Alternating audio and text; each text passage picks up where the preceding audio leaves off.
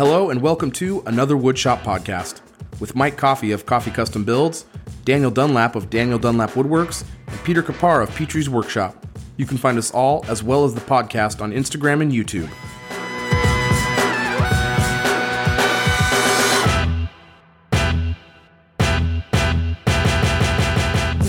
Welcome, welcome to episode seventy-eight of another Woodshop podcast. It's up another week. Wow. And we are here to cure all of your itch needs.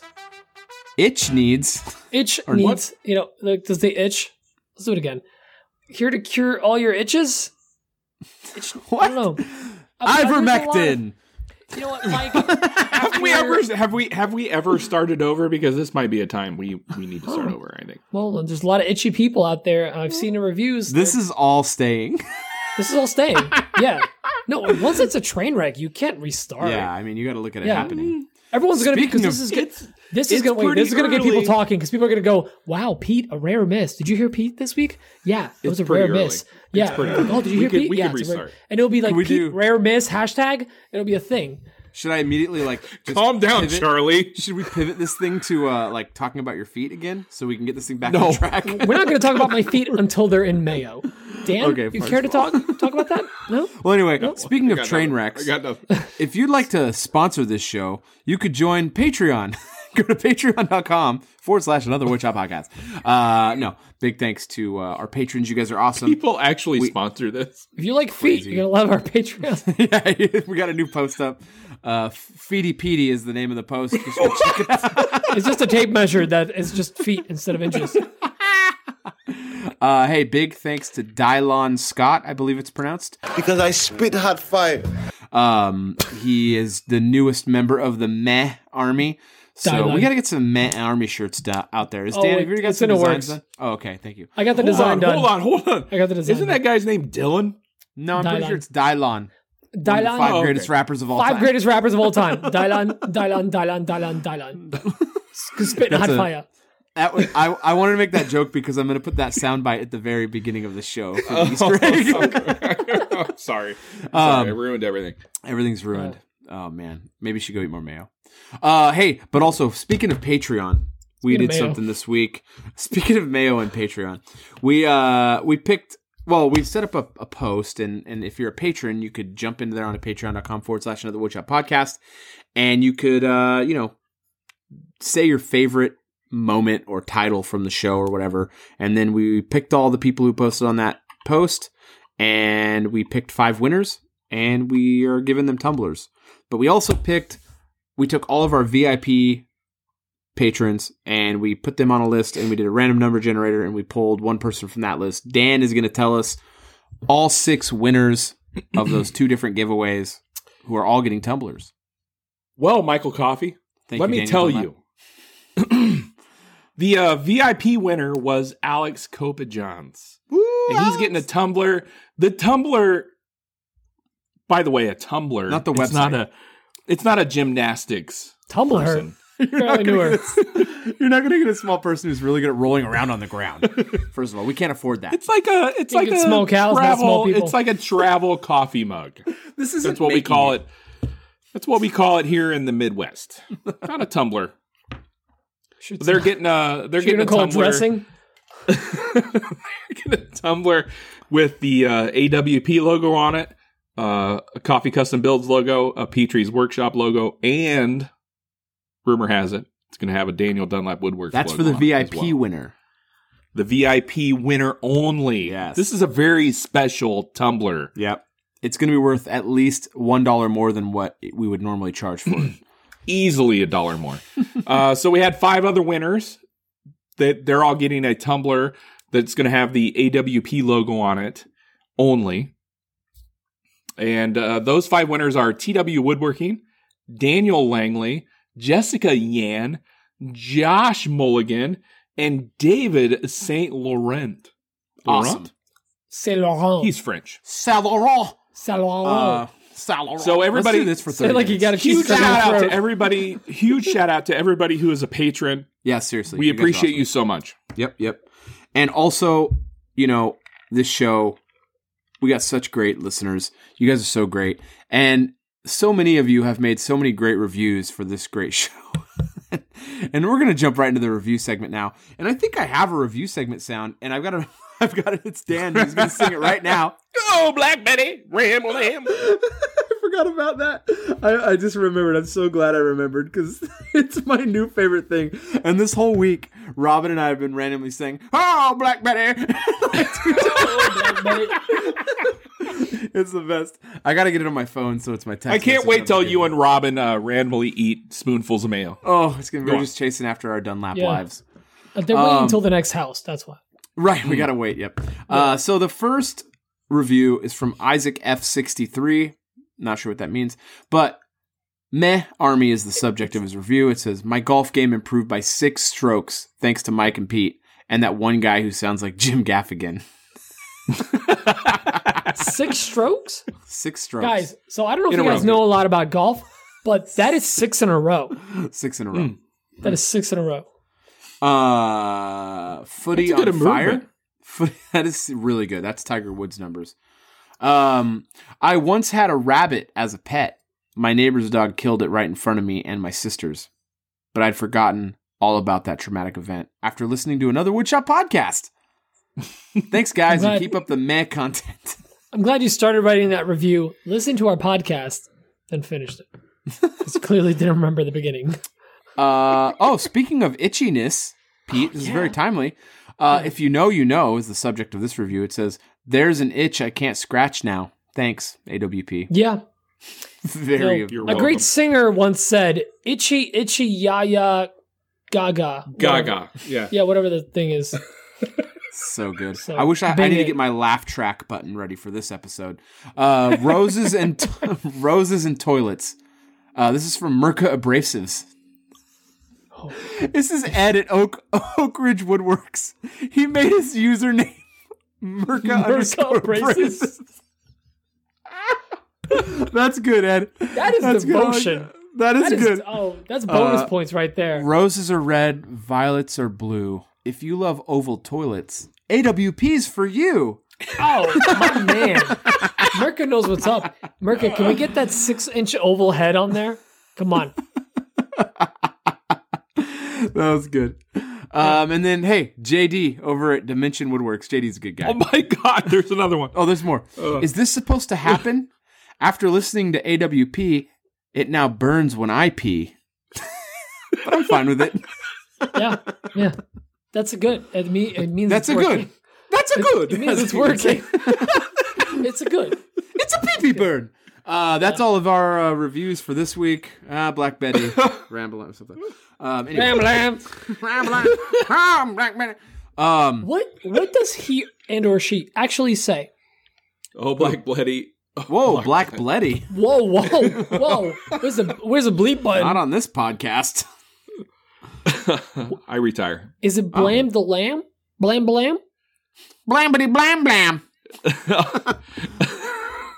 I'm going to look it up. Okay, thank you. No one knows. I'm having a hard time. Next time I do a video and it's like a sped up version of me like running through something through a planer, it's just going to like, I'm going to run through and instead of the high pitched sound because it's sped up, it's just going to go blam blam. You're going to sing oh, that. Whoa, whoa, Black Betty, bam balam. Bam balam. Bam balam. Bam balam. Wow, that's some really insightful lyrics. Thank you. Uh, uh, originally performed by Ram Jam. Okay. Ram Jam? Alrighty. Yes, blam blam. Uh, well, that's it for the review segment of the show. That's so fantastic. We're going to quickly... Guys, keep them coming. These are yeah. ridiculous, and I yeah, love it. You guys are awesome. I just, I'm I having just a hard time breathing. Thank you, of everybody. The person that finds our podcast goes, "Why? Well, this is a highly rated podcast, top one hundred, cool. What?" Then they listen and go, "This is some kind of lofty goals there. Top one hundred. yeah. yeah, I don't know. Well, we are. Are. Top one hundred. Have you seen our New Zealand numbers? Yeah, thank you. Mm. New Zealand, we're number one. We're number uh, ninety-seven in hobbies in New Zealand. Thank you, New yeah. Zealand. Once again, you've come through clutch. Mm. Well, let's get into the next segment. And Dan is, of course, going to sing us into What's on My Bench right now. What's on my bench? There, there it is. Pete's got the lyrics ready to go. It's amazing. Um, Forgot I owned that, a shirt. I found it in the bottom of a drawer. Oh my gosh! Come on, represent. Blam blam. Uh, okay, so the first question is from uh, Wayne wait, wait, over. Wait, wait, Wait. Wait. Mike. What? What's on your bench? Oh, God, I'm high. Come on, dude. Yeah, I'm just, I jumped seventy-eight My brain is weeks. Like jumping. This first, uh, is it me We're on the shot. bench? What's Whoa, just Wait, don't... everyone's all messed up. I'm not gonna do. I'm highly distracted. I got I, a lot of things to do. I don't think I've ever heard now. you slip up sure, that sure, bad. Sure, sure, sure, sure. Oh. This is real embarrassing. Is it my week to do what's well, on my bench we, first? Yeah, uh, well, D- Dingo first. Well. Dan, go first. Nope, Dan, go first. I need to slam water, dude. First. First. Pete, you go first. first. I'm not going first. Pete, go first. Me? I got to slam water. No, I didn't my, look I'm at so... my Instagram yet to see what okay, I did this fine. Week. I'll go. Wait, someone make a weird blam blam noise. I got to drink. Wow, black Betty, blam blam. Oh, W B, blam blam. All right, thank you. I was going to lose my mind. Okay, so listen, we're totally not in the voicemail section. That'd be really crazy. Uh, that'd be out of order. Way ahead of its time. Yeah, my brain is my brain's a little a little wobbly right now. Um, is it too late to start over? No, this is this is fire content. This is what they don't pay for. You know we've um, made it when we just don't care anymore. Remember how we said edit the podcast every dead silence out? I like how. What's I like how weed? Like at the beginning of the, at the beginning of the show before we actually hit record, Mike is like. Okay, I have the uh, I have the format of the show. That this was is how for we're gonna me. Go. I'm a mess right now. Listen, I screwed up the format that I set up. It's all good. So this week on my bench, uh, it's been a really, really. Um, I've had a very active week. On Monday, I delivered that huge table. Finally, that was amazing. That felt really good. Uh, the delivery was really stressful. There was, was elm, uh, right? Yeah, it was a big elm table. It was uh, one hundred twenty-four inches long, thirty-nine inches wide, and the leg was thirty-two inches. So, and that was all attached. So, um, we had to go up the uh, man lift outside of the side of the building, up to the seventh floor. We had it on a drywall club in your area. The man lift. The man. um, stage three is Amber at the man lift. Man uh, lift. No. So, no, um, it's not Amber. No? It's Stanley. Stanley. Oh, it's a. Oh, it's a. It's a dude. It's a dude man joint. Lift. Man lift. Gotcha. Okay. I, th- I was thinking like, like m- man lift. Anyway. Nope. Um. Nope. Okay. So put it on a drywall cart, and four of us. There's two of us on each side moving it through these pretty tiny hallways. It. It fit fine. I mean, every the hallways were fine. It was getting it off the uh, the main landing area was tough, but what. Just, I'm just thinking, had a really tough time fitting it into man lift. What do just, you mean? There's a lot of jokes. There's a lot of things. It's too small. It's hard to lift. Anyway, but once again, I'm going to bring up. You guys want to start over, or you I don't know, Paco's going to town in your background. So just, his B H is all clean now. Yeah. Um. Anyways, um, yeah, throw, throw, shoot him with a Nerf gun or something. This is distracting. All I can. I need that bug assault. Bug hey, that's assault. That's my that what's on suck. My bench. He's just going to town on himself, and you just shoot him with the bug assault. What a messed up scenario.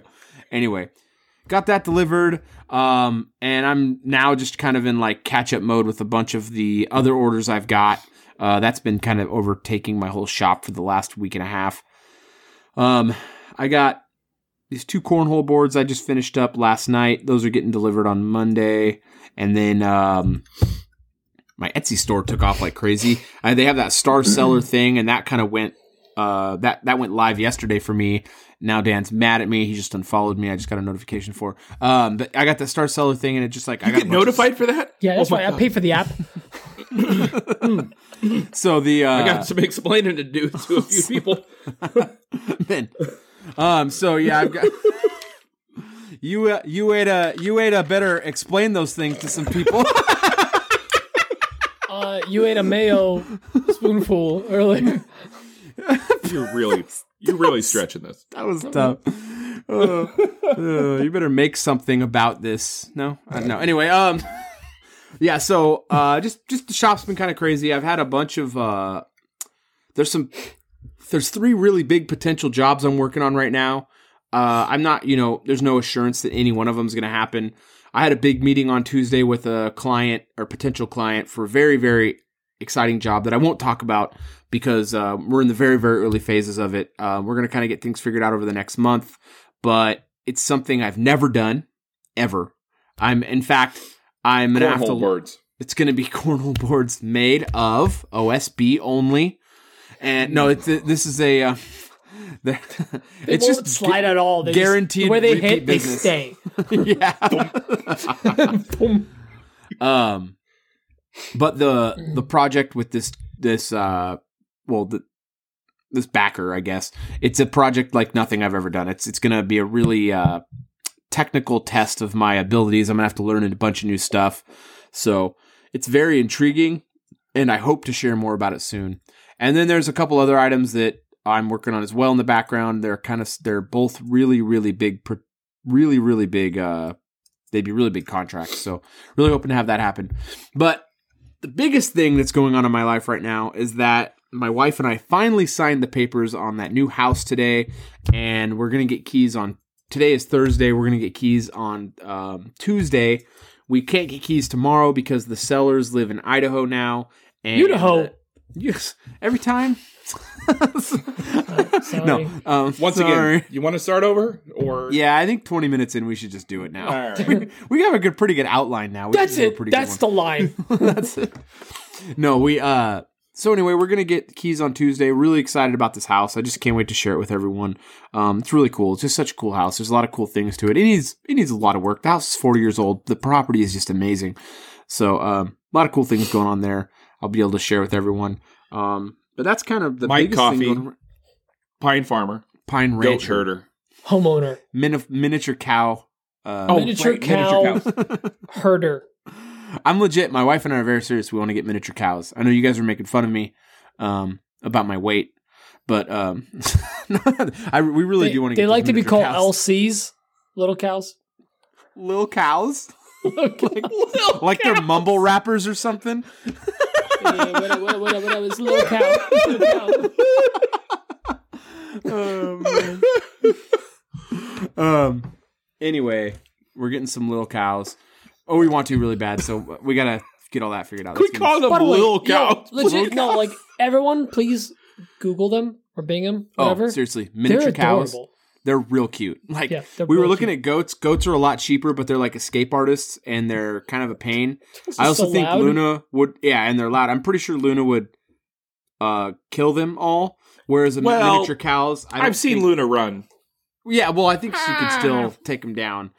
But the miniature cows, I think it wouldn't be such a big deal. I think she'd just kind of be scared of them. You know that so. scene in Lion King when Mufasa gets taken down by all the, like, the galloping... Why you get? Why animals? You gotta bring that up? Why That's like when Luna runs. Yeah. It's like a slow, it's like the Hulk running in uh, one of the Avengers movies. But, um, yes, that's actually spot on. It's very like, no, none of the dyna- the physical dynamics make sense. Everything's moving very, yeah, yeah, it's a very slow trot. But anyway, that's what's going on in the house. Is we're locking down on the house, and uh, awesome, Coffee Custom Builds is real busy. I got a lot of stuff going on. I wish I could talk about more of it, but I can't. So I'm just kind of in the shop getting caught up in things and trying to get things uh, put to bed before the move. And then, oh, I did want to talk about the power situation because I didn't talk about it. So, yeah, bring that up. Well, you mentioned yeah. that. What's going on? So um, my worst fears were confir- confirmed. Dan doesn't like Power Talk. I forgot. I will not talk about this. Dan, Dan take a nap. Like it, so. I'm just no. going to, yeah. No, so uh, the shop only does only have forty amps running to it with a direct burial wire, so it's pretty much useless. Uh, so I can't really work much around it right now. Uh, I have to immediately get the power company to start running the two hundred amp panel there. Um, so in the interim, what I'm going to be doing is in our garage, which is going to suck, but for about three months, I'm going to be running my big dr- my big dust collector, my jointer, my planer, and the new sander. So I'll be doing all like my dimensioning in there because the new sander's coming in like a week. Um, oh, nice.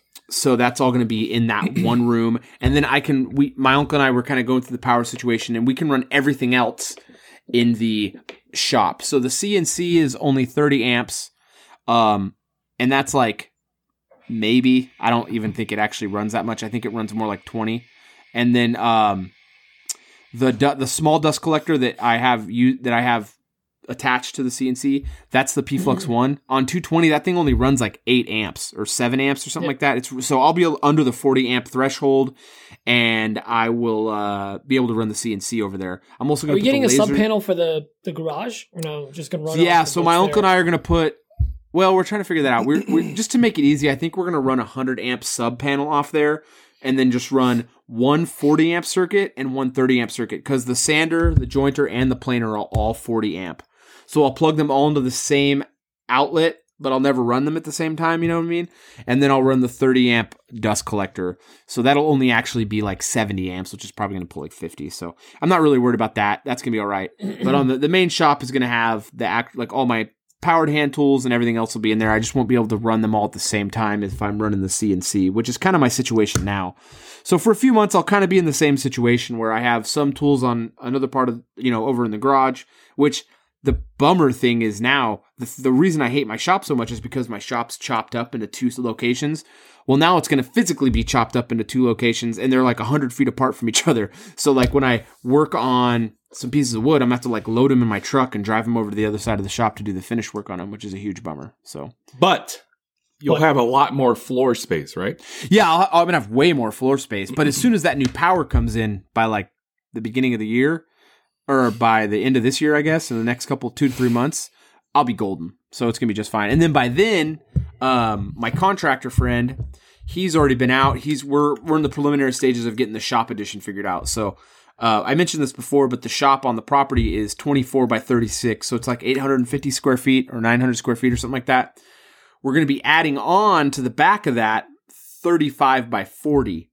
So that's going to take the full, full, the full shop size to about twenty-two fifty square feet. So it's going to be a real dream scenario. So the new the new edition is going to have both C N Cs, the spray booth, and the lasers in it.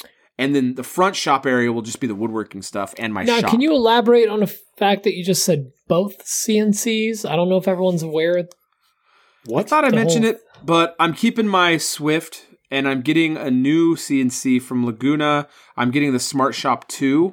It's um, going to be a huge upgrade for the shop. I've got to get that all lined up like immediately, actually. Now that the escrow stuff's done, I've got to get the loan all done. Uh, but I'm going to get the Smart Shop two. It's got a twelve horsepower spindle. It's got dual nine horsepower vacuum pump bed for the. It's a five by ten. It's got um, a seven tool auto tool changer. And it's going to be a monster in the shop. I'm going to be able to run full automated stuff. Like I'll be able to have seven tools on there. So for jobs like this one I'm doing for uh, this company out of Kansas, I won't have to. I'll just load the sheet on and just let it do its thing. So it's going to be really nice for that kind of stuff.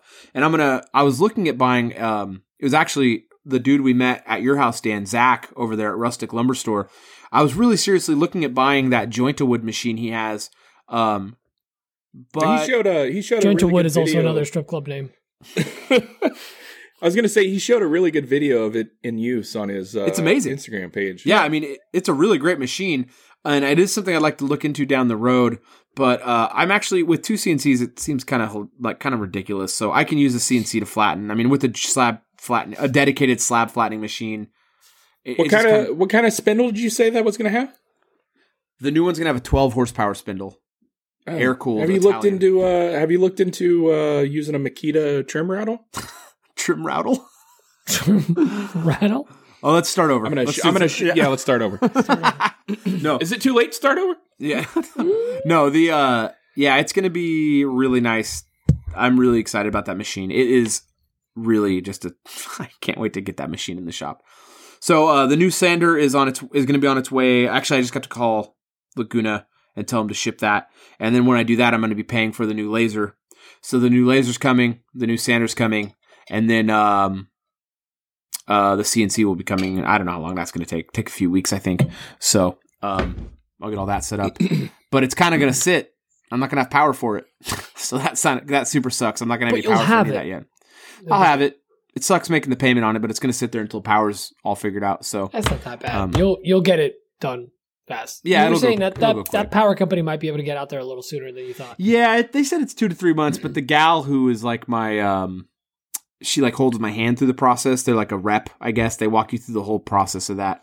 She, um, she was like, uh, you're. I look. She was looking at the top of, or the aerials of my property, and she's like, yeah, this pole is really close to that shop. She's talking about you, of course, Pete.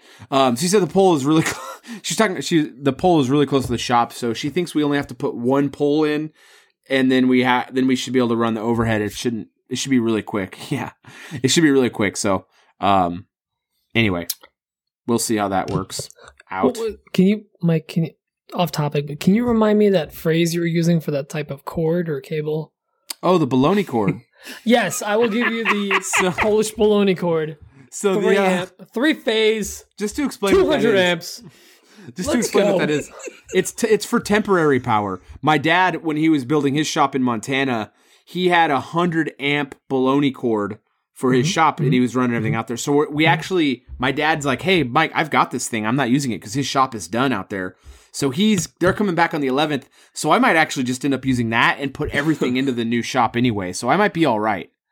Okay. I'm um, sorry. I know Dan's giggling, but what is a bologna cord? That's really just what curious. They call it. It I literally think you know is what like it is. The size of a stick of bologna, but it has to be that big because it runs like two hundred feet. Hold yeah. on. So, so, is it? Uh-huh. Is this it?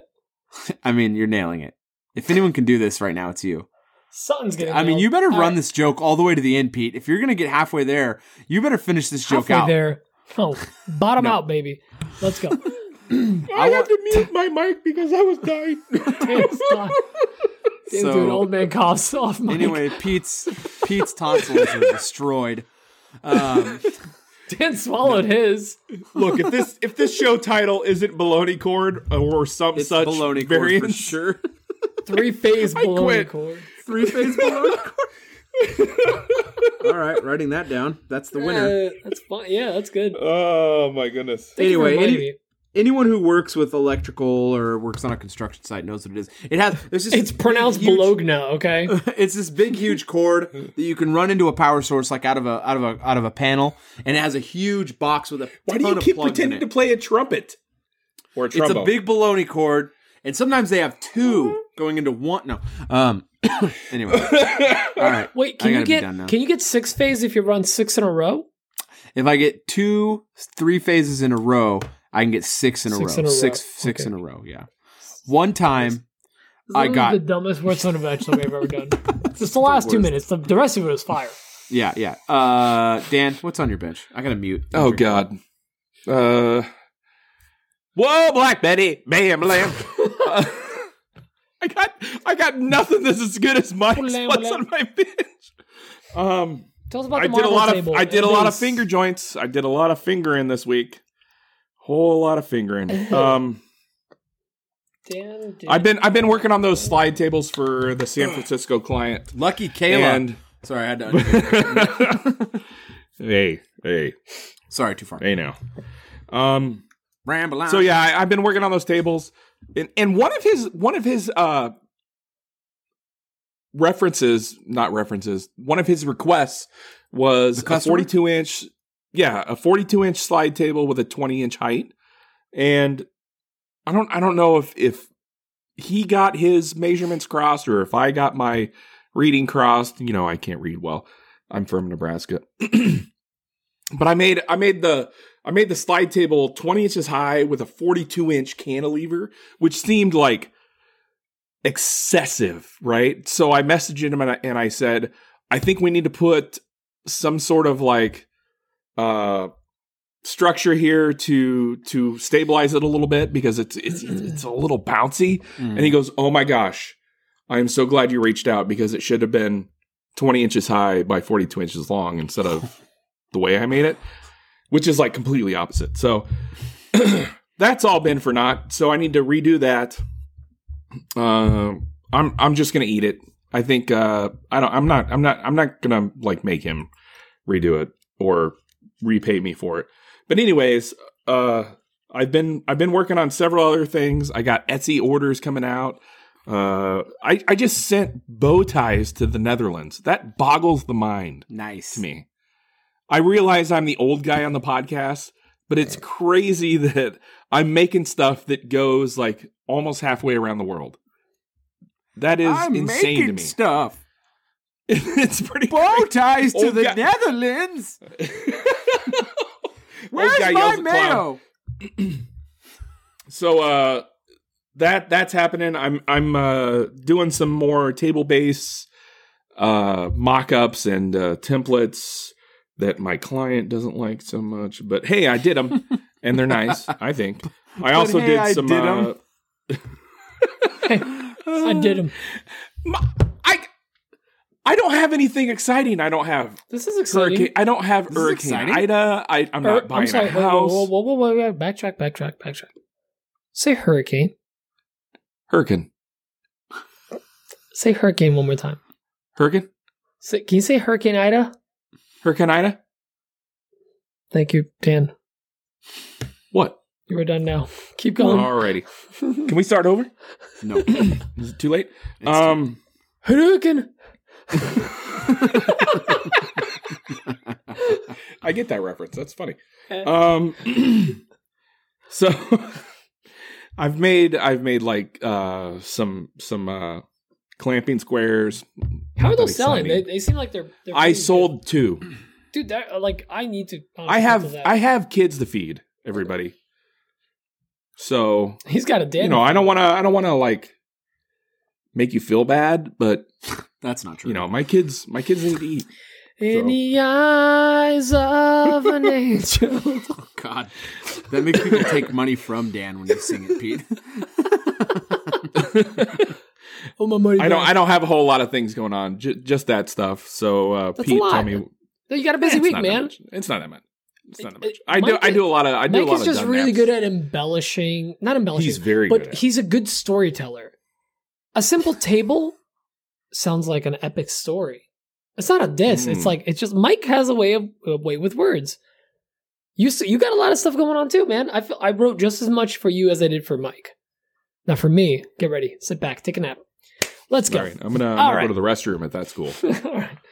Now I'll. Uh, I got some I mayo got, coming back up. For those of you that don't know what Dan's talking about, and would prefer a, to not mute yourself. We did a poll on the pre-show, and his name was Pete. Heyo, and um, Dan took a spoon spoon and a half full of mayo right to his mouth. He he ate a whole spoonful of mayo because he brought it up, and then we challenged him, and he worst. did it. It was the worst thing ever. Um, but if you want to watch worst. it, check out our YouTube. If you hate yourself, uh, check out our YouTube.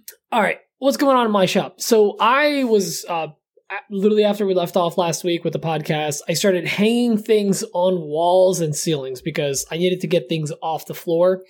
Um, I was going back and forth for like two weeks, and Mike and Dan know because I kept going back and forth in a chat too about doing my my floors in my shop. The floors weren't in bad shape. There, there was no major cracks in it or whatever. There's just little micro cracks, and it was really dirty though. It was a lot of oil, a lot of dirty. rust, a lot of just just... random mayo spills, things like that. And from your feet. And this is going to sound really dumb, but growing up, I watched a lot of uh, Top Gear and just other like other shows on History Channel, whatever. And like when when they would do car shows or whatever, there would be really cool floors in all these shops. They would be like the you know that Rust-Oleum floor with the flakes tossed, a gray floor with like blue and gray and white flakes. And I've always wanted that because, like, that is the uh, American dream. The American dream is you a big garage with gray floor with flakes. Right, Dan? He gets it. Dan just walked back into the room. Perfect timing. So, no one's you know, as I confused finally, as I am, Dan. Don't worry. That's fine. So I was, I was generally not going to do it. I was like, I just need to get the tools spinning. Let me just get this shop set up. I need to start doing stuff. But then I was talking to some people, and I finally went, you know what? Screw it. I have the fl- I have the stuff. YOLO, if you will. YOLO.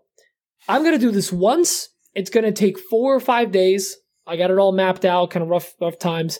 I picked the worst, most humid week to do it, which was super fun. But I said, I'm going to do it, and I'm I'm going to be happy for the next five, ten years, however long I'm in this shop. Guys, doing these floors, one of the most laborious, annoying, annoying things I've ever done in my life. Just scrub it, because first of all, you have to degrease everything. You have to wash everything with de- with a degreaser. Rinse it off like three or four times until there's no more bubbles.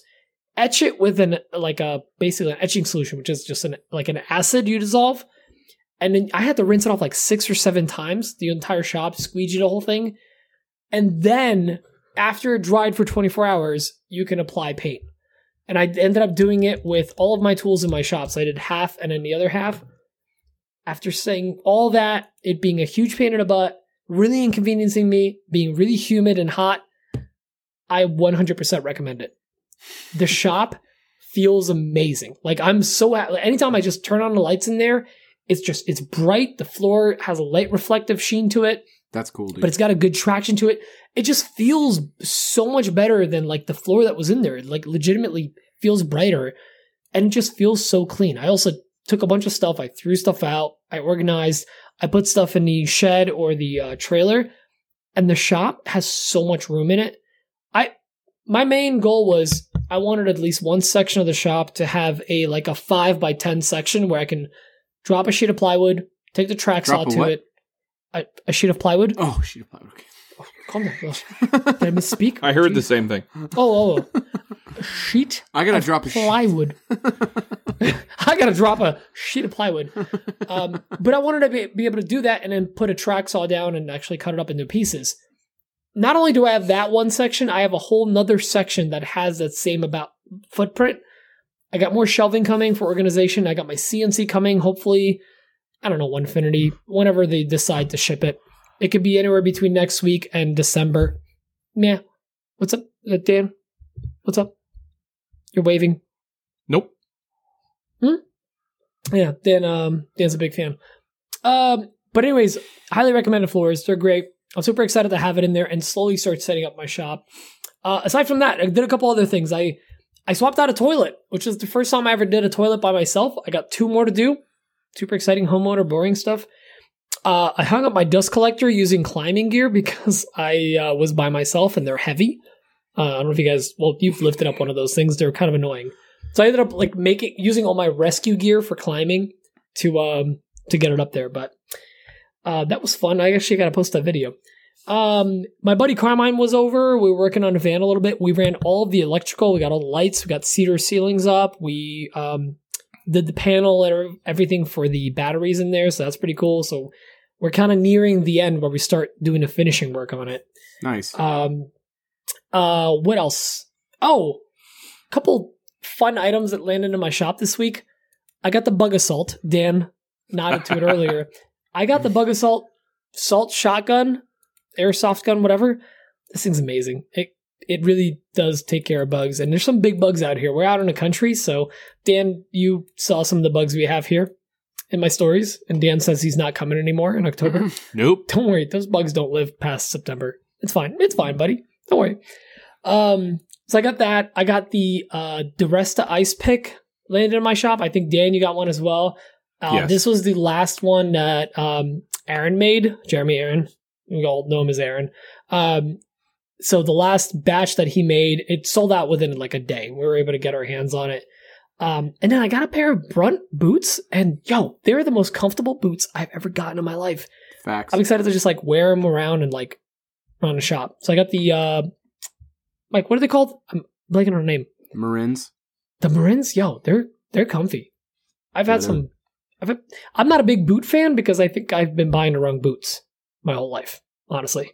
Um, Oh, and so last thing that I'm super excited about is in my three D printing room, I have this like area where I just do all my shipping, and the orders have been picking up, like just like Mike and Dan, like the Etsy orders have been picking up. The star seller thing has been nice.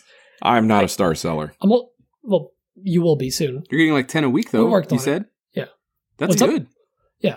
Yeah, man, you're you're still getting some good orders, and it's it's picking up. It's all about traffic. With Etsy, it's like it's numbers. It. You got to keep getting orders You'll get in. It. You'll get it, dude. Um, it's every month, so you're gonna get it in uh, yeah, October, if anything. You're getting more orders than I am on Etsy. Yeah. So I set up a ship, like I actually organized and whatnot. The, this whole shipping area. I got all my boxes, everything all in one spot. I got to post a, a that. That picture as well. The last like day and a half, I've basically been M I A off of Instagram because of other stuff that's been going on. But I got the shipping area all sorted out. It really makes it makes me so efficient. It actually makes shipping stuff a lot easier and more fun instead of kind of grinding through it, because it would usually take me like an hour or two every day to just get through orders. Now it's just super fast, just six minutes, a minute per order max. Um, and then the last thing is Hurricane Ida hit, and this this is a genuine like. Call out to everyone that's been affected by it. Uh, this was bad for the East Coast. So everywhere from Louisiana to New York uh, was hit really, really bad.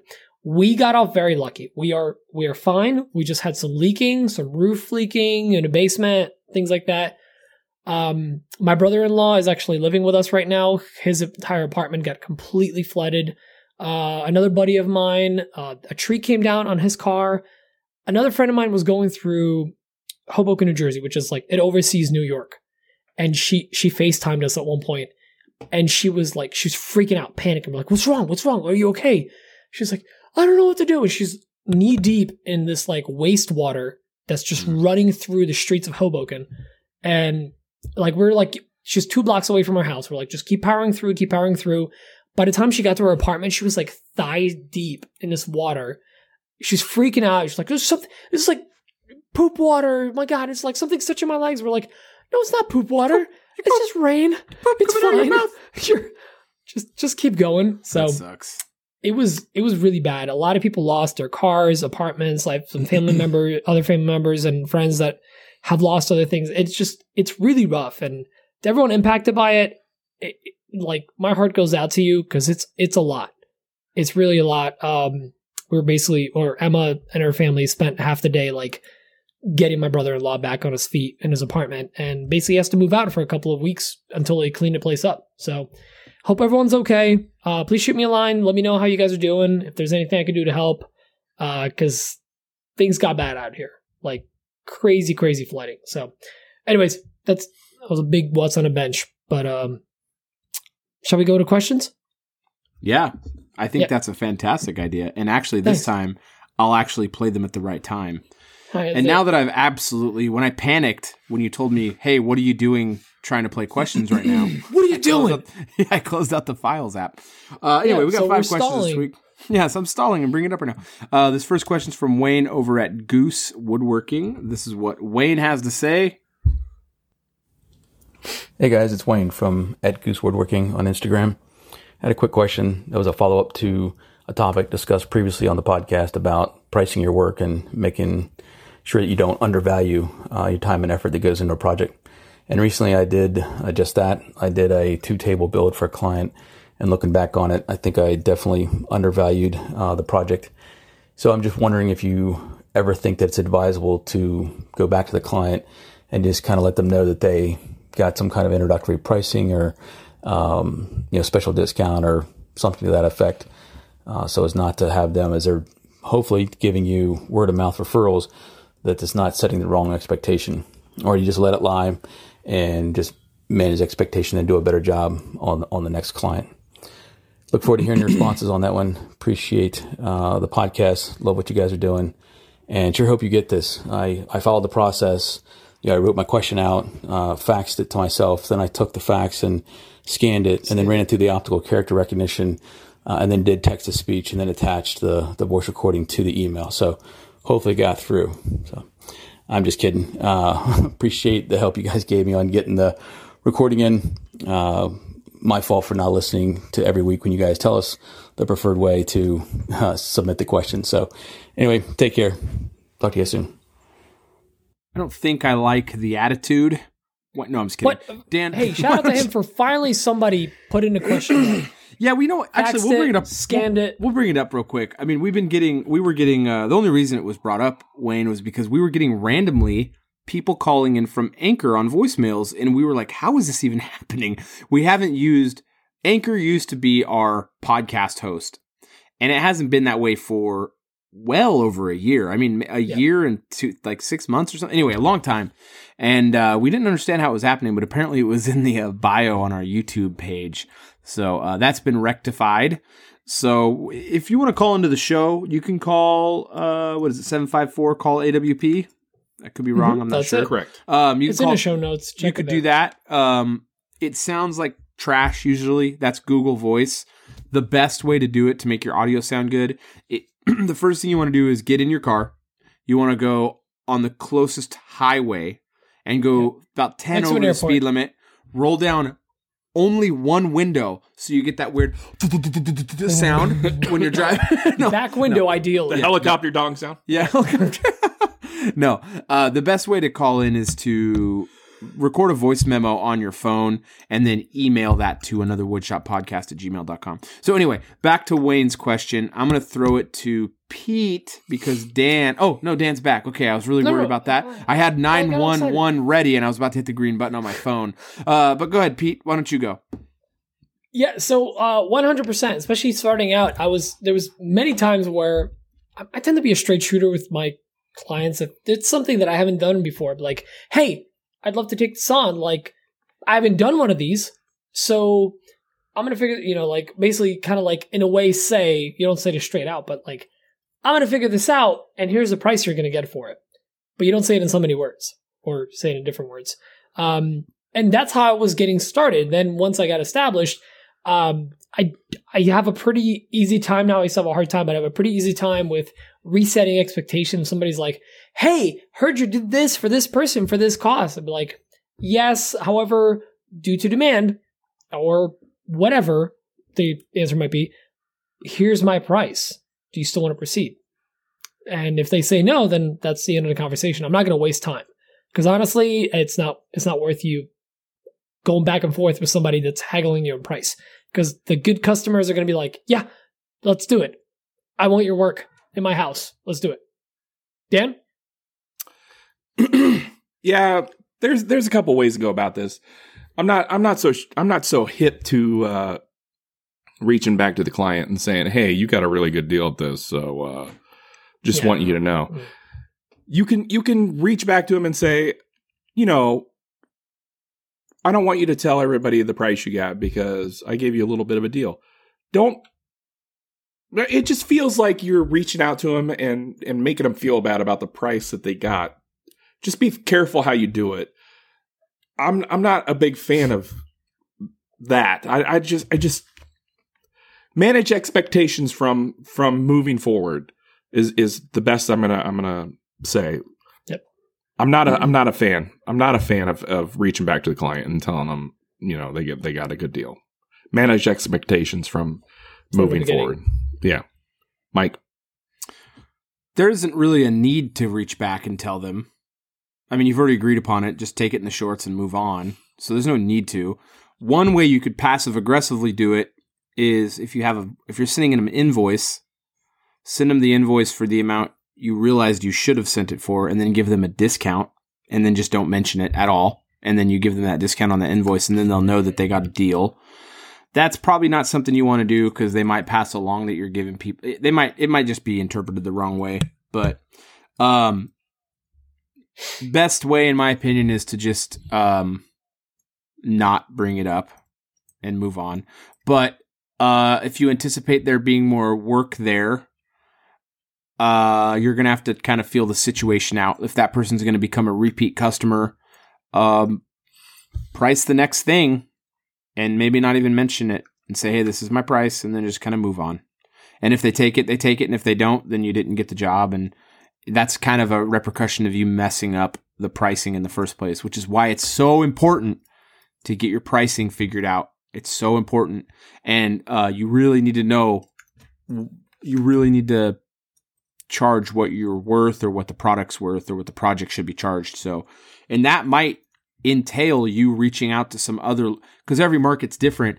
That might entail you reaching out to some other locals who are doing what you're doing and kind of maybe coming to like a, this sounds like collusion. As I'm saying it, it sounds like collusion, but maybe kind of getting an idea about what you guys all are, kind of your base that you're willing to charge. I, I've done that with a couple of guys here locally. We're all kind of on the same page. There's a local maker here who I'm actually friends with. He uh, twice way undercharged for things. And he came to me and was like, hey, I way undercharged for these things. I was like, well, yes, you did. That's really cheap, like really cheap. And now it makes it hard because that creates an expectation for the marketplace. Now, when I go out there and I give the price that it should be, and they think I'm overcharging them. So I explained to him the importance of, of, of, um, like redundant, not redundancy, but I guess similar numbers, at least similar-ish numbers. If we're going to be doing the same kind of work, if it's like, if it's like me and I mean, we're doing custom live edge or dimensioned custom furniture, but it's like another guy down the street who's doing the, uh, the construction grade lumber, uh, farmhouse crap tables, then Uh, you know, that's a different price. That's a different marketplace. So you can't really like work together to like get a pricing ironed out. It's a totally different market and different customers and price points. So anyway, there's a lot to it. You just kind of have to.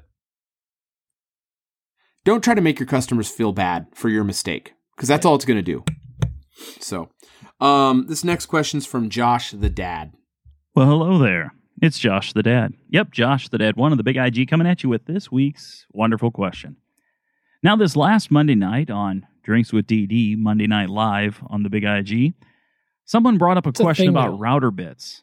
And I thought, what a great opportunity for you three as a whole to discuss this and let us know what your thoughts are.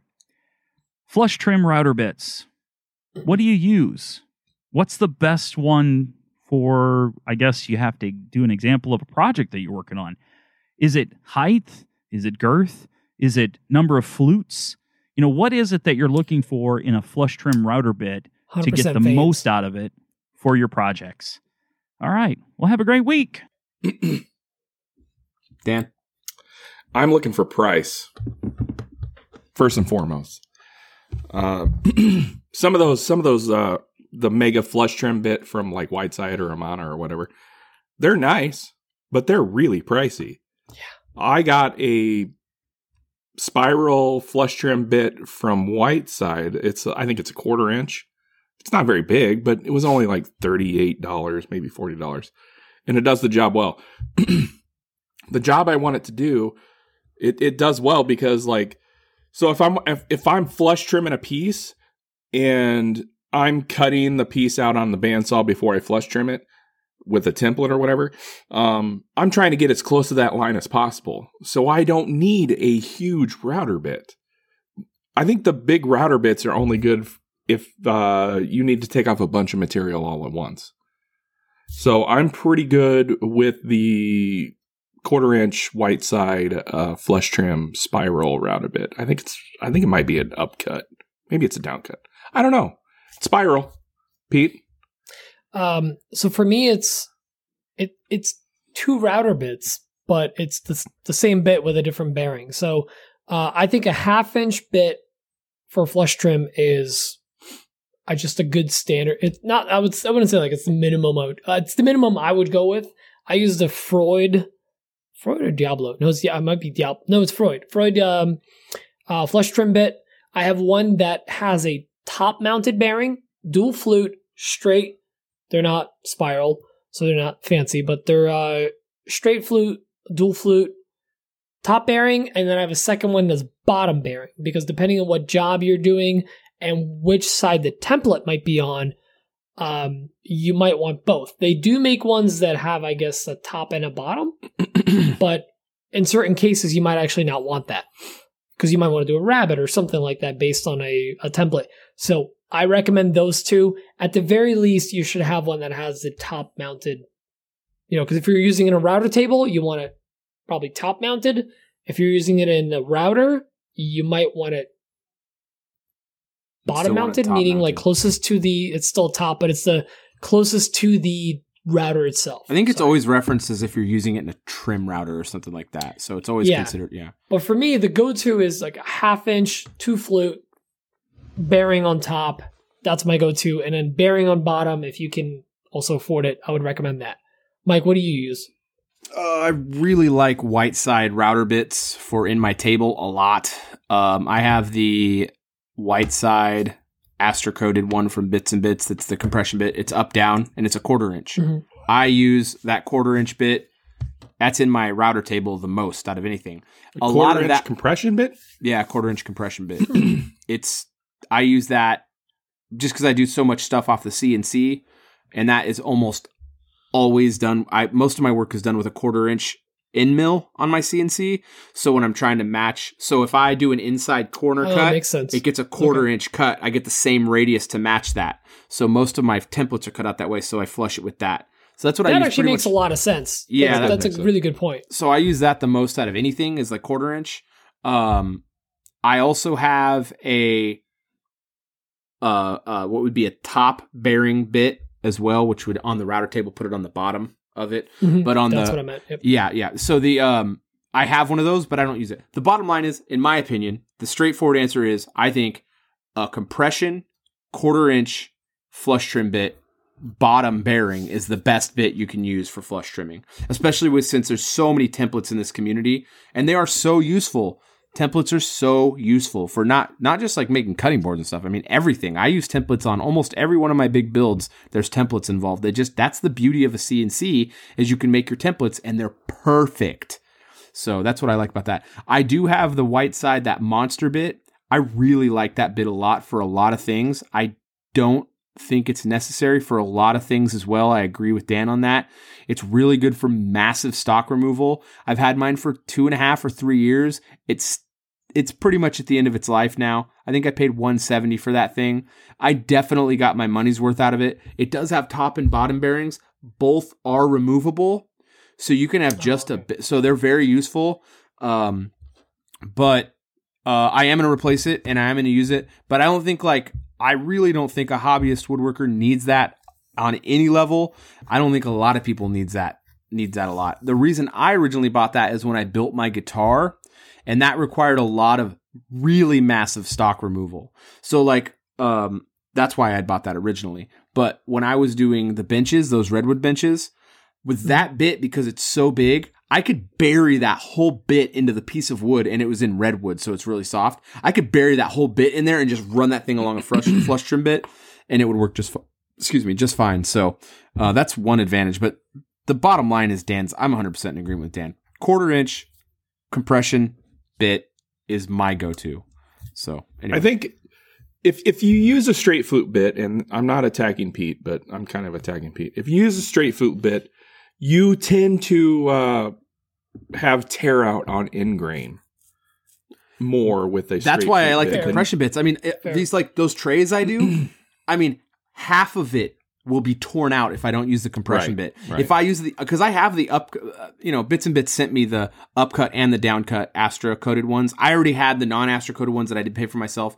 I don't use them because when I'm flush trimming those things, it's exactly what Dan said. Even with a spiral bit, it absolutely just tears the crap out of end or any cross grain at all. It's a nightmare. Right. And I can't I can't have a two hundred dollars item that I need to get out of my shop really quick have tear out. It'll look like trash. I've had to throw those in the trash because of bad tear out. It's a, it's a real bummer. So spending, you know, I bought like three of those Astra coated compression bits, so I never don't have them because I need mm-hmm. to crank things out of the shop and I need them to not right. have, have have tear out. So that's my answer, is that compression. Um For me. Um, this next question's from Michael Maynard. Did I nail the accent? Maynard. No. Maynard. Is it Maynard or Maynard? Let Maynard. him say it. Oh, let's see. Let's find out for sure right now. Hey guys, this is Michael Maynard from Splinter Fingers Woodworking on Instagram again. I want to thank you for the answers to the questions I asked last week. Um, and I got another question.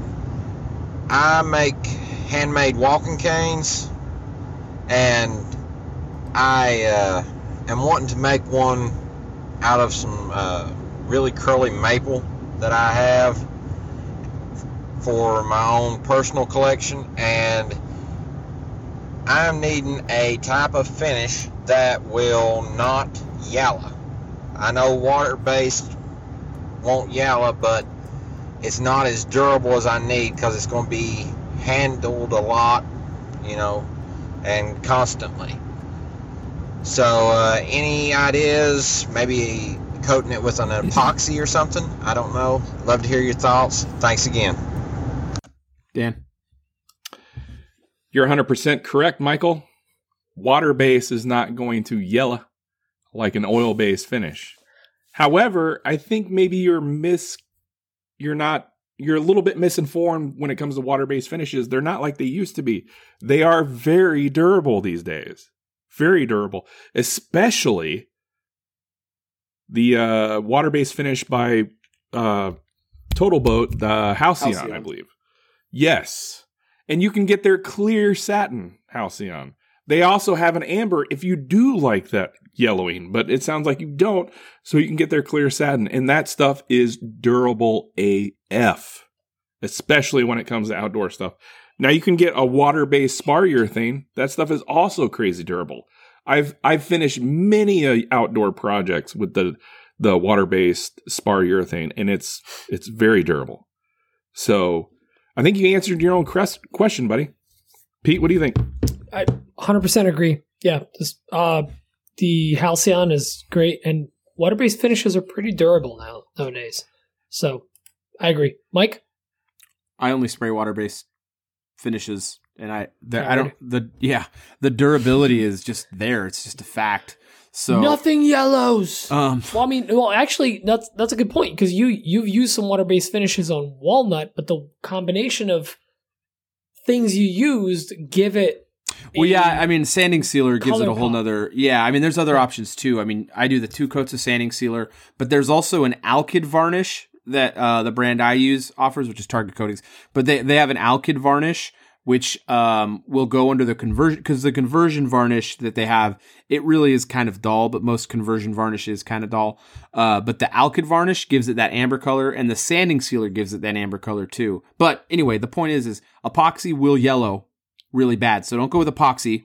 Uh, water-based finishes, I think you're, like Dan said, you're misinformed.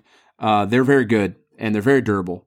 Um, They've come a long way. Yeah, they're great. Um, and then uh, I think you just need to go with, for something like that, I think you need to go with some sort of water-based urethane, polyurethane. That's my that's my thought. Or that varnish. Uh, the Halcyon varnish yeah. is really good. Or, or a varnish would work, whatever. Conversion varnish or regular varnish. Anyway, uh, this next question is from Sam Zook. He has this to say. Hey, fellas, it's Sam Zook with Heirloom Woodshop. Got a couple questions for you tonight. First, what is your favorite sandpaper to use for random orbital sander, hand sanding, drum sander? What's your favorite and where do you get it? Second question is, what do you guys do to make sure that you aren't spending all your time in the shop? And more importantly, what do you do to make sure that you spend quality time with your friends and family? Have a good night, fellas. Dan. I use the uh, Mirka Abranet almost exclusively because I have the Mercaderos and the Mirka Eros. Not not the Eros. What do I have? Dios. Dios. Dios. Thank you. I, Dios. I, I use that I use the Abranet almost exclusively because it works great on, on my sanders. Um, as far as hand sanding goes, I also use the Abranet. I, w- I will use that for hand sanding, which may or may not be a good idea because it's kind of pricey, but it works so well. Like I don't I don't mind doing it. It's not like I'm doing a whole lot of hand sanding that I'm I'm going through like a bunch of like sandpaper or sand sanding discs. So that's my that's my short and sweet answer for that. As far as how do I make time for family and friends and and whatever. Um, I just, I just do. I'm, I'm the boss. I, I make time and I, I do what I want because I am the boss. It's my body. And I, I've even said like, I, I do this full time, but I, I don't do it to stress myself out. I do this to maintain happiness, and maintaining happiness means taking time off and, and doing what I want when I want. And the woodworking just keeps the livelihood alive. I'm not I'm not trying to be rich. I'm not trying to be a millionaire. I just well, want to be happy. Well, you know, I'd like to be a millionaire, but I just want to be happy though. I want to be happy. So, I take I take time off when I need it and when I feel like it's necessary. Mike? Uh, I use a few papers. So, on a lot of my random my sanders, obviously I use a lot of the Abranet. That is really good stuff. Especially with the Mirka machines. I mean, it's just made for it. Um, I also have been using a lot of the Cubatron by three M lately. That stuff is actually pretty fantastic. Um, but I don't always really like to have a solid paper on there. I really end up keeping the, the, the Abranet on the, there the most. Uh, for hand sanding, I typically buy the, um, the multi-pack from... Uh, My mind just went. Klingspor. I get the multi-pack from Klingspor. They come in rolls. It's like super cheap. I think it's almost, I think it's their factory, like, like, uh, spoils or whatever. They're like pro- weirdly marked and stuff, but you get them. From, mystery box. Yeah. It's like a mystery box kind of thing. Exactly. So they, sometimes there's bologna in there. Sometimes there's Bologna Cord. No, but it's uh, it, it's just a bunch of rolls of sandpaper, and I use that for a lot of sanding stuff. And I have like those Velcro, like hook and loop, like handheld things. I have a bunch of different ones for different profiles and stuff, and I can just cut them down with my my utility knife and put them on there. So that reminds me, I saw the coolest trick on I G the other day for like a profile sanding. Dude took a deck of cards and put his sandpaper around the deck of cards, and then he put the deck of cards around Damn it, the molding. That's brilliant. Oh, that's really Isn't smart. That brilliant? Yeah. I just that's, smashed my uh, mouse. That is that brilliant. Guy. Smash Mouse. Great band. I can't remember who posted We're, that, but I was like, oh my gosh. That's brilliant. That is really anyway, smart. Anyway, sorry sorry to that's cut right. you off. Mike. No, it's fine. That's a good that's a good tip. That's smart. Um, and then for drum sander, um, so a lot of people may oh, know this, may sander. not know this, but for the drum sander, um, Laguna has their own paper, and then Powermatic has their own paper. That's all made by Klingspor. So I just like the Klingspor paper because you get it for a better price. Um, and uh, but that it's all good paper because it's made by Klingspor. So I use that for that. And then for hand sanding, like I said, I use the Klingspor stuff. But actually, um, a brand I don't talk about a whole lot, but Surf Prep actually has really good hand sanding abrasives. They have good contouring. Their sponges are honestly really fantastic. They're, they're, um, uh, the Surf Prep hand sanding sponges. They're just really good. I really like them for finish work. Like after I spray my finish down, I like to use their, uh, four hundred grit sanding sponges, and it just works really well. And I can blow them off, and I can just reuse the same one for like a month and a half before I have to toss it. So um, that's those are some I like. And then what was the other question? Oh yeah, about life work life balance. Um, it's like what Dan said. Uh, I just make it happen. So like I don't have this is my job. So um, and I miss my son and I miss my wife, so I want to spend time with them. So I go in there, I work, I work, I work. I work, I work, I work. By the time it's time for Jackson to come home and Robin's done with the day, I want to spend time with him. Uh, and I'm not really going in the shop in the evenings that much anymore. I'm working later than I used to, but I don't really go in the shop in the evenings. I am working on the weekends still, but that's just because I got a bunch of stuff going on right now. And um, it also, a lot of the house transitional stuff plays into that. I'm really, really confident that once I get the new shop set up and I have a couple other systems in place here, by twenty twenty-two, I'm probably going to start having, at the very least, uh, Sundays off, and very realistically, I'll have Sunday and Saturdays off, and I'll be able to start taking vacations soon. Like I'm starting to get, I've been working my butt off for like a couple years trying to get this thing in place, and I'm starting to see the light at the end of the tunnel now. And I think very, very soon I'm going to be able to like start taking vacations again. But the other kind of side about that is, is, you know, I've been building my business during COVID, and honestly, I still have a lot of friends who currently don't want to see friends. Uh, due to COVID, like they're not seeing yeah. people, so like I don't see them. Like I just don't see a lot of my friends. I mean, I have my oldest friends that I've had since I was a very little kid. Mm. Uh, I've seen Dan and Pete more than them in the last two years. Yeah, that's that's the other thing. Like I don't yeah. have any other friends other than Mike and Pete. I mean, so that's it. Yeah, you know. Yeah. Um. Well, this yeah, is really like awkward. No. So no. No. Uh. No. It, it's just been it's just been weird for the last two years. Like, uh, seeing people hasn't been normal. Like, there's this movie that just came out. It's you know that Marvel movie, that Shang-Chi movie. I want to see that really bad, but you know we can't get anyone to watch our son. You know, it just kind of sucks. Like everything's so weird right now. So. I want to add, like, I'm I really enjoy working on the weekends. Me I too. Never used to. But I enjoy working Saturdays and Sundays. Saturdays, you know, I'll work on client stuff. But Sundays, I dedicate for me. Sundays, I do what I want for me. So I'm I'll, actually... I'll whip out whatever on the C N C that oh. I've been thinking about. You know, Sundays are for me and me alone. You know, it's funny you mentioned that. I, I'm actually w- f- sliding into that schedule as well. And what's happening right now is I'm almost taking Mondays off right now. And Mondays have become like a day where I kind of just recoup mentally, and I do some administrative stuff. And then yes. Tuesdays become this really big administrative day for me. And I sort of ramp, like I take Monday off, I ramp up the week until, and then Friday once, because like we get done with the podcast here tonight, I get the podcast done, I get all my planning ready. Once Friday hits, Friday, Saturday, and Sunday, or Friday and Saturday have become like heavy work days for me. I don't know if that's going to change Agreed. actually, but I don't, I'm, I'm going to try to have two days off in a row.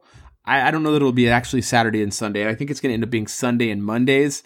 Um, I find I myself in the same situation. Friday and Saturday are my heavy work days. Yep. Mondays are my kind of days off. Yeah. And then I, I ramp up to Friday. Yep. I'm the same way. And then Sunday, I if I'm going in there, it literally is exactly what Dan said. If I'm going in the shop, I'm unless I'm under some sort of like deadline that has to happen for a project, which has been happening just because of, like I said, the move and stuff.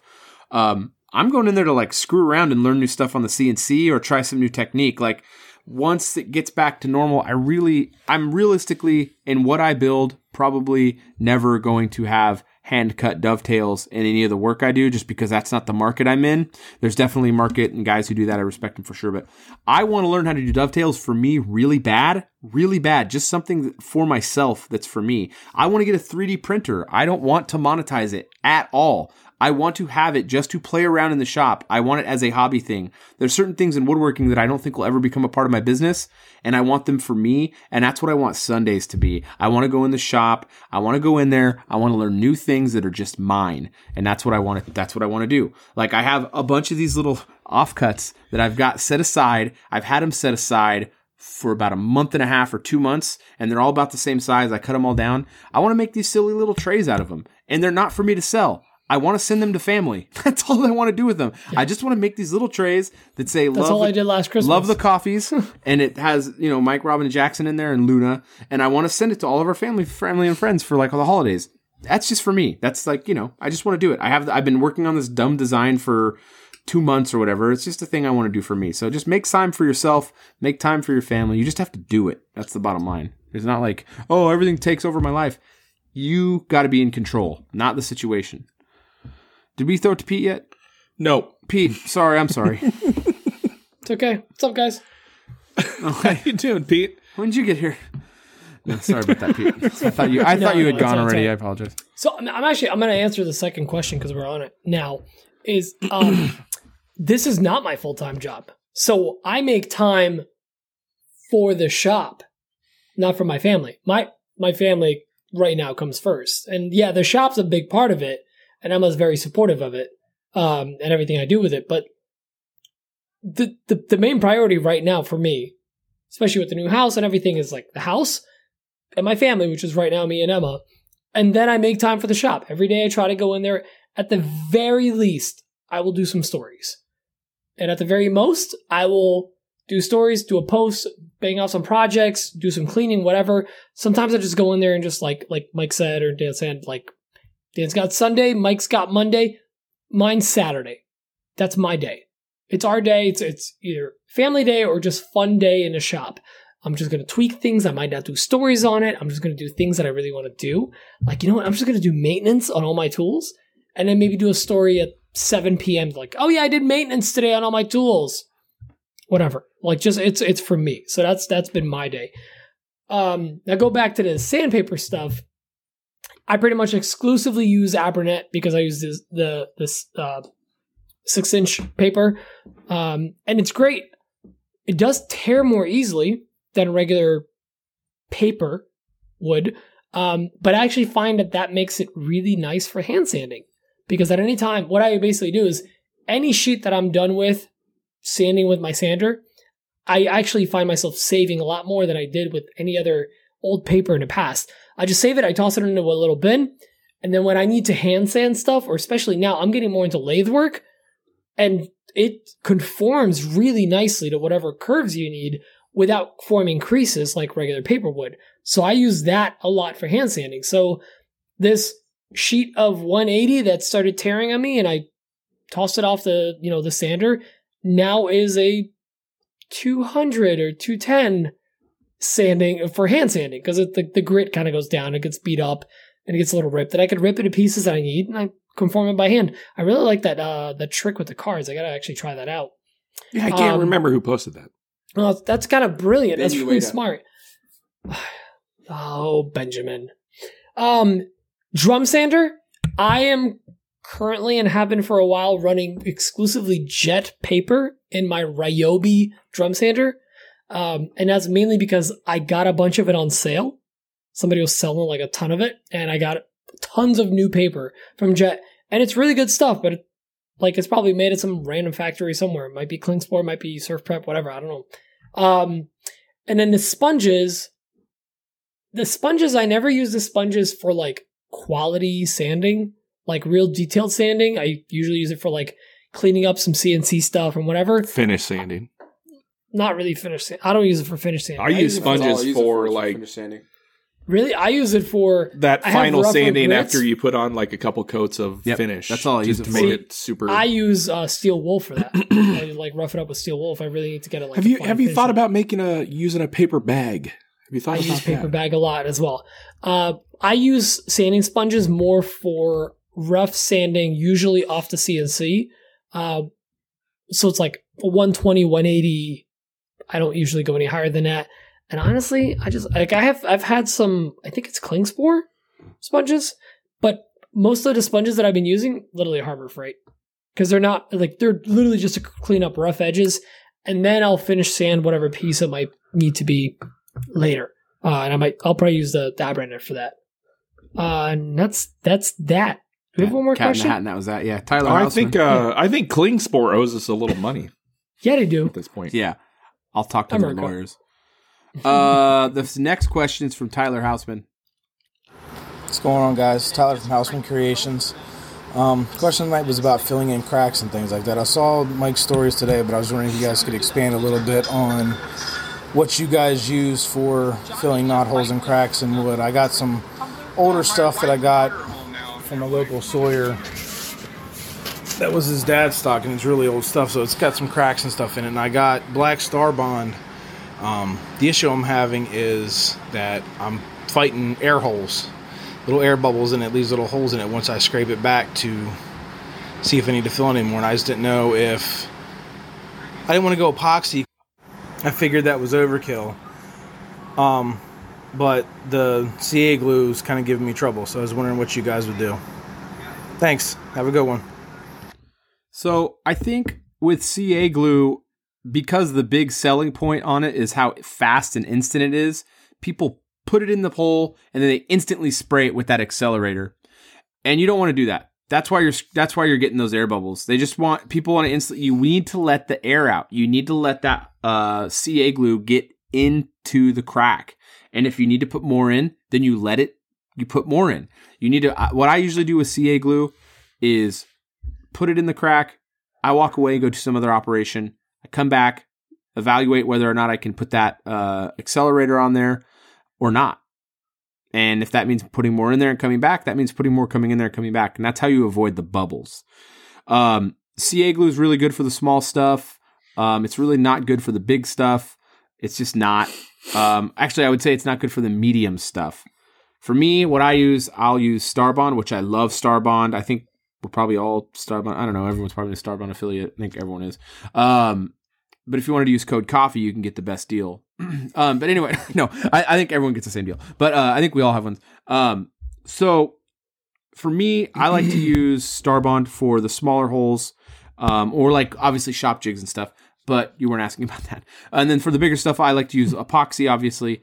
For the medium-sized holes, there's a product I use. And I'm not like – I don't – I use this product a lot, like a lot, a lot. It's a, the product they make is really good, but I don't really talk about them on my um, social media platform at all because the um, I've heard a bunch of horror stories with the company, and I've had actually had a couple of issues with them as well. And the product's called P-TECH, and it's it's a it's a two part polyurethane, and it is really phenomenal. Like I use it, and it's really really good. It's uh, there's a part A and a part B. It's very, very forgiving. It goes a very long ways, and uh, you know, it's you you mix one to one, but you really, if you go like one and a half to one on either one of them, you're not going to mess it up. The mixture is very forgiving. So they have several colors available. It's tintable. It's good for interior and exterior. Um, in fact, it was made and it, the product was originally made for exterior, so you can use it on anything. I really like the product a lot. And in my opinion, that product, one of, one of the reasons I like it a lot, the biggest shortcoming for me with epoxy is you need to sand it really high to get rid of the scratch marks. And that typically means hitting it to four hundred. And I don't always want to do that, especially if I'm using like Rubio. Um, if I like to use Rubio, the, I only take that to one twenty, which is their recommendation. The uh, the, the P-TECH product actually looks really good at one twenty and one fifty and one eighty. It looks good. And as soon as you get a finish on there, it fills in really well with any finish you're using, and you don't see any scratch marks, and it has a very matte look. So that's the products I use. Um, but Dan, thoughts? Uh, it really depends on, it really depends on what you need to do and what you need to accomplish. Uh, Just to expand a little bit on what Mike said, you know, uh, Starbond is great for the smaller, the smaller fills, and then, you know, you have a medium fill. But let's say, for instance, I just got done making these uh, slide tables with finger joints, and they, they were slightly gappy, but I don't want to call I don't want to call attention to them, so I'll use like a walnut colored gap filler. You know, it, it really depends on what you're using.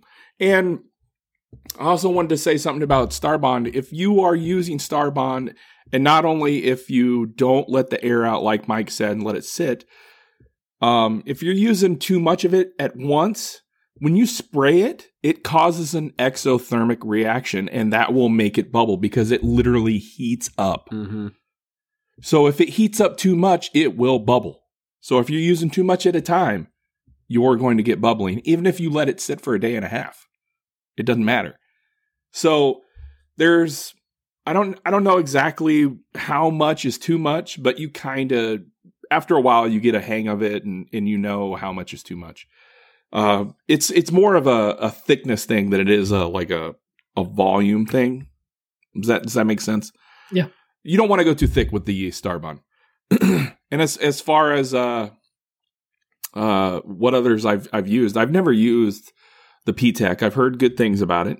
I've heard Mike talk about how he's not a big fan of the customer service experience, which is, it weighs heavily on the uh, on the decision on using it or not. I have used, uh, what is the Tightbond, the the Quick and Thick. I've used the Tightbond Quick and Thick, and I've mixed the Mix All Black with it, and I've used that to fill holes in some walnut before, and that has actually come out really good. I should probably look into doing that more with like with like a medium medium size fill, not a large fill, but like a little medium, like maybe quarter size knot or something like that. I've done that, and it works. Something I didn't mention, and not to cut you off, is I do use no, a product as well called Goodfilla, which I got on Amazon. Oh, yeah. I actually got that from I have that Dusty, too. I've never used it. Dusty Lumber Co. uses it. It's like a it's like a grain filler. That's where I saw it. Um, that stuff takes a long time to dry, but it is a really cheap and good product. It's really good. Like, it's cheap and good. I've used it a few times. I'd really like to, just as an experiment, do like a wash on some white oak with it, wipe the whole thing down, and then sand it back just to do a grain fill with it. But it's a grain filler for the most part. But you could definitely use that to fill a crack. I just don't think you're going to get um, any structural value out of it. I think it's going to be mostly aesthetically cover up that hole. Whereas with Starbond, I think if you put it in there, you're probably you're you're adhering those pieces together a bit better, I think. But I don't think the good filler right. is going to do that. Sorry, I apologize. Go ahead. I'm going to throw it to Pete now. Oh, well, thank you. So I agree with the guys. Yes, you can't go too heavy on a Starbond. Starbond is great. Um, Here's the thing. We all use Starbond. We all love Starbond. We like the brand. They're great to work with. It just, it works really well. If it didn't work, but, we wouldn't work with them. Yeah. But I also want to say, at the end of the day, it's C A glue. It's just whatever. I can't even say what C A stands for. Cyanoacrylate. Thank you. Or super glue. Super glue. As everybody knows it. It's super glue. That's all it is. But what they do really well, and it's something that you guys didn't touch on, or you kind of did, but you didn't specifically say, it's some people just get the wrong consistency and or color. They make thin, they make medium, they make thick. And depending on what you're filling, you need to consider that. I we I think we all have like thin, medium, thick. We probably have white or clear, black, brown, maybe. I don't, I don't know if they make other ones too, but like I, I have all of those. I have like I use I use the black ninety to ninety five percent of the time. The black or the brown, medium to thick, almost all the time. I use that's my clear go-tos. Thick the most. Yeah, it's it's just like, so keep that in mind. Is like what depending on what you're doing. If you need to fill a little hole and then sand back just a little bit, you don't need to be filling that thing with especially with thin. Thin is just going to go right into oh, that that's grain. Just a penetrating product. That's it's just, like, yeah, like you're, that's just for gluing two faces together. You're not, yeah, but, but I've seen people do videos where like, oh, filling in the, the crack, and they're just like, spray, spray, spray, and they just keep filling it and spraying with this thin, and I'm like, you're just building a millimeter layer over and over again. So make sure you get the right consistency. The color really makes a huge difference. Um, for, for slightly larger fills, I'm going to use High Performance um, as well. I think Mike uses it a lot. I use it. I've been using it for years. High Performance what? Uh, Total Boat Epoxy. Two to so one. Yeah, the, uh, I, I use it all day. One. I mean, I yeah. use it all the time. Um, I used the one with the fast drying or the fast curing because there's fast and slow. There's fast, so, medium, and slow. Yeah. Thank you. And medium. Um, any of those are going to be fine medium. for like... That's medium, extra medium, which is what Mike wears now. Um, those are all fine. The other thing, and this might be an unpopular choice, but I always stock this in my shop. I always have it. This isn't brand loyalty at all, but I'm going to name some brands just because I've used them in my shop. J B Weld, Loctite, Gorilla Glue, one minute epoxy or five minute epoxy. I'm partial to the one minute epoxy because it genuinely does cure really, really fast. And you can mix pigments in it as well as dyes. You can actually add them right in. It's not something that like not a lot of people use, but I just have it. It usually comes as like a plunger. I like Total Boat's four minute epoxy. Yeah. It comes like, in the plunger just like not, it. Oh, really? I haven't actually not used it. The four, it's, just, it's obviously a marketing it, joke because it's four minutes instead yeah. of five minutes, but that's what I use. Yeah. It's the same thing. That stuff's great. The quick the quick weld stuff yeah. is awesome. I, I I I found this no-name brand, and I'll never be able to tell you, gun to my head, what brand this was. Maynard's. It was a one-minute epoxy. It came in two tubes. You actually have to squeeze each one, one-to-one. It dried legitimately in one minute. Fully cured, rock hard. It was my favorite thing, and it ran out, and I could never find it again. Mm. I got it at a yard sale. No wonder. It was all made um, of meth. Can't buy it anymore. But, like... It's it's worth having it. Like, if you're ever in a pinch, like if you're in a project, you're trying to get something out. Like what Mike Mike's trying to get a project out the door. Like he's got a lot of orders on a bench right now because you know what's taking off. He needs to get them out. He can't be waiting for epoxy to dry. You sometimes. know what? None of us have brought up that Rangatech stuff. Uh, that, that? Is, uh, you know I won't bring it up uh, right because it's trash. I bought that whole system and it's garbage. Oh, is that the, the, the glue gun? Yeah, the glue yeah, gun the, one. Uh, the hot glue, yeah. colored hot glue stuff. Yeah, and they wouldn't take uh, it back. And then I put it in a thing, and I was like, what's that? And I picked at it, and the whole thing of it came out of the whole piece of wood. It's trash. That stuff's trash. Oh, that's right. That's right. Yeah. That's a gimmick. It just, it, it that that system scared me a little bit because the fact that it gets heated up to melt into place, like that can't be, that's not going to turn rock hard. Well, it does. I mean, I put it. The problem isn't the, the how, how how hard it gets. It's the problem is that um, the problem is that it doesn't adhere the wood. So what ha- it doesn't have good adhesion. So when you sand it, you can't sand it with anything under one hundred eighty because it creates too much friction and it remelts. If you use one twenty or eighty on it, it'll just remelt and then your abrasive paper is ruined. It just gets all over it. I had to take the head off my Deros and clean that melted crap out of the head of my my, my sander and stuff. It's trash. The See, stuff is trash. Not, it's a gimmick. Yeah. So if you that's say- something about like epoxy will cure quite nicely. So we'll C A glue. That stuff is. Yeah. Well, I mean, you could take a heat gun to epoxy and it'll remelt back. I mean, you can re. I mean, you could do that, but it shouldn't do it at one eighty or or one twenty and eighty grit no, sandpaper. That's no. a joke. Like. Yeah. I put it in the, uh, that, I did that big white oak clock for our living room. I put it as the markers mm-hmm. in there. It was perfect for that. Like as an aesthetic piece, yeah. it was perfect. I will never use that thing ever again, it's but it worked perfect be under for that. Stress. Right. I That's will never use it ever decorative. again. It's yeah. trash. It's literally trash. Anyway. But I, I'm, I'm a big fan of like those, those syringe style that's on top of what the guy said. The guy said perfect answers. It's just, I would add that one extra thing. It comes in handy sometimes. And honestly, sometimes epoxy. It's really good glue. It's really good glue. So sometimes it's just nice to have like a super fast epoxy to dry and glue something together. That's it. Cool. Well, that's it for the questions. Thanks, uh, Tyler. Yeah, thanks everyone as well. Thanks you guys. Yeah, all I'm those other guys too, yeah. Uh, big thanks to everyone who, you know, got entered into the Tumblr giveaway. Or what did you call it? travel travel mug giveaway, Dan? Is that what you said? It is travel mug. Travel mug giveaway.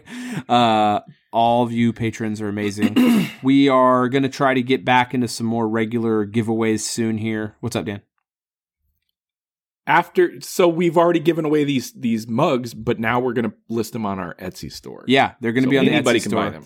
Actually, it's going to be the one that uh, that's going to the V I P patrons. So actually, the, the the patrons who won these mugs or these travel, whatever, the tumblers that just have the A W P logo on them, those are actually very unique. But the ones that are going to be on the Etsy store will have the A W P logo front and center, and then mine, Dan, and Pete's logo on them on the back. So um, those are going to be the the standard that where we get. belong on right the back. on the back on the back being carried by A W P.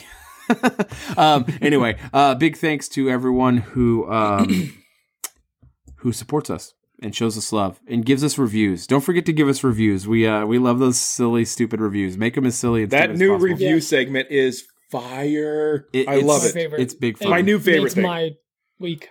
Makes your whole week for the whole we get, week. We get those emails from like Chartable and stuff, and we, we see them ahead of the episode. And we share them with each other. And we, and giggle. we giggle like thirteen-year-old schoolgirls. We giggle girls. like, yeah, it's so great. But uh, hey, if you wanted to be a patron of the show, go to uh, patreon dot com forward slash another woodshop podcast. If you wanted to get a question into the show, like we said earlier, the best way to do that is to record a voice memo on your phone, email it to anotherwoodshoppodcast at gmail dot com. Or call seven five four, call A W P. You can call it in there, but we prefer the voice memo thing. It just sounds a little bit better. Um, but whatever's easiest and for you. And we want you all to sound as good as you can possibly Yeah, it just sound. It helps the show. You know, we'd appreciate it. Um, want you to be little stars. Yeah. Oh, my God. Uh, anyway, thanks for listening to three-phase Bologna Cord. This is A W P. Is it too late to start over? yeah, no, let's do this again. This is bad. Three, two, one. Welcome, welcome, welcome. I'm doing it this time. Oh. Uh, waka, waka, waka. waka, waka, waka. Waka, waka. No, you guys have a great Fozzie week. Fozzie Bear. We'll talk to you. We'll talk to you all soon. Have a good one. Bye now. Yeah. Bye, bye, See bye. See you guys next week. Bye, bye. Love you a long time. Bye, bye, bye. bye.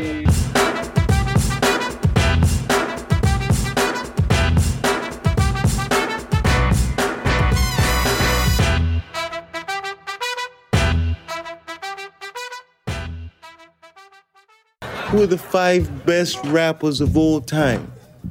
Think about it. Dylon, Dylon, Dylon, Dylon, and Dylon. Because I spit hot fire.